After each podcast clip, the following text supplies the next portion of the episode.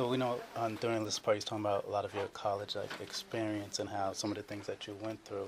So any advice maybe for young people who might be going through the same things, like what kind of uh, kept you and any inspiration that you can offer to them?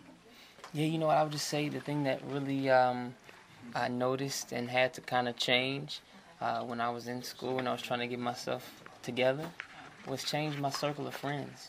You know, I think people feel like we can just kind of change on our own uh, despite what's going on around us. And you have to understand that Christianity was never meant to be done in isolation. It's a community thing.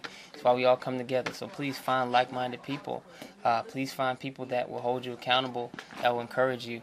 Uh, even now, I still have artists like you know William McDowell and other people that I still look up to. When I'm around them, they refocus me. So please go find some good friends, and you'll be straight. Okay, and can you um, we know you also, you know, you know, for playing the guitar. Any guitarists that influenced you or styles that you may have copied or learned from? You know what? I'm. I don't feel like a real guitar player. You know what I'm saying? I'm more of a songwriter that has a guitar. You know, so the people that inspire me are other songwriters that have guitars, like John Mayer or India.Arie or James Taylor. Um, those are the people that you know. I just I appreciated the way they made music uh, made songs, you know, composed lyrics and sent forth a message, even while holding a guitar. It's kind of secondary, but uh, yeah, don't y'all don't get it twisted. I, am I'm, I'm I'm not Jonathan Butler. I can't play like him, but he's amazing too. And um, you know, I just like I like writing music with the guitar. Okay, you talked about a lot about your style and how maybe consider maybe different or on the out outside. Like, how do you think? How important do you think that is in, to the industry where we accepting different styles, and do you think there's a line that we can't cross as far as gospel music? The thing that made gospel music great in the first place is authenticity. It's not a style or a sound. You know, it's the fact that when they sang it, they meant it.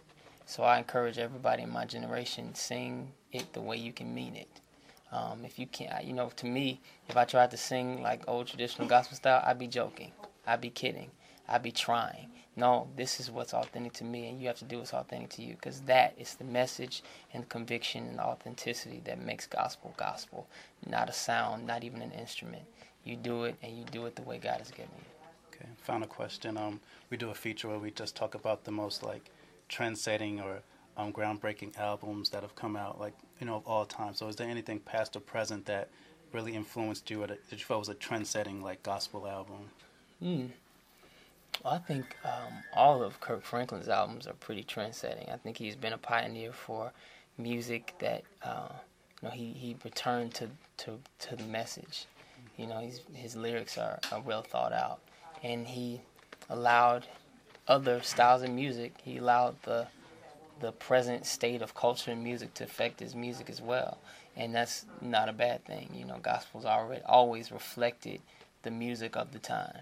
Um, even at the beginning, gospel started because of jazz chords on on Negro spirituals. So, um, you know, I think I love Kirk Franklin's records. Kim Burrell is to me the best vocalist of the generation. Um, Smokie Norful, uh, one of the best vocalists of this generation. Also songwriter, also singer, also musician. Uh, so those are people that I, that I hold in high regard.